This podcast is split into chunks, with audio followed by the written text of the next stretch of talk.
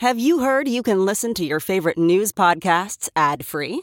Good news. With Amazon Music, you have access to the largest catalog of ad-free top podcasts included with your Prime membership. To start listening, download the Amazon Music app for free or go to amazon.com/ad-free news podcasts. That's amazon.com/ad-free news podcasts to catch up on the latest episodes without the ads.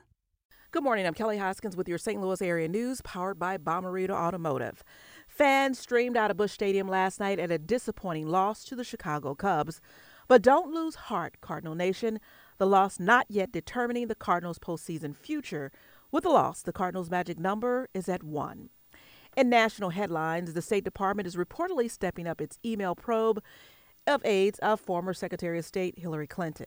The Washington Post says the Trump administration is investigating the emails of dozens of current and former senior State Department officials who sent emails to Clinton's private email when she led the department.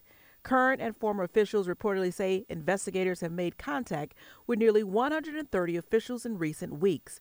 According to letters reviewed by the Post, the emails are now classified and potential security violations.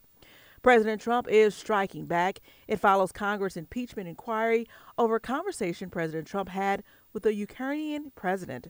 The chief executive is blasting the lawmakers behind the impeachment efforts. Also today is National Coffee Day. On average, about 64% of Americans drink a cup of coffee every day.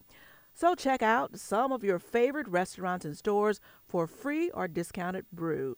From the Fox 2 Weather Center, high will reach 89 degrees. Rain and storms chances are highest during the pre-dawn hours and then drop off quickly. We'll start the day off cloudy, then become partly hot and humid in the afternoon, which should be dry. From the Fox 2 newsroom in St. Louis, I'm Kelly Hoskins.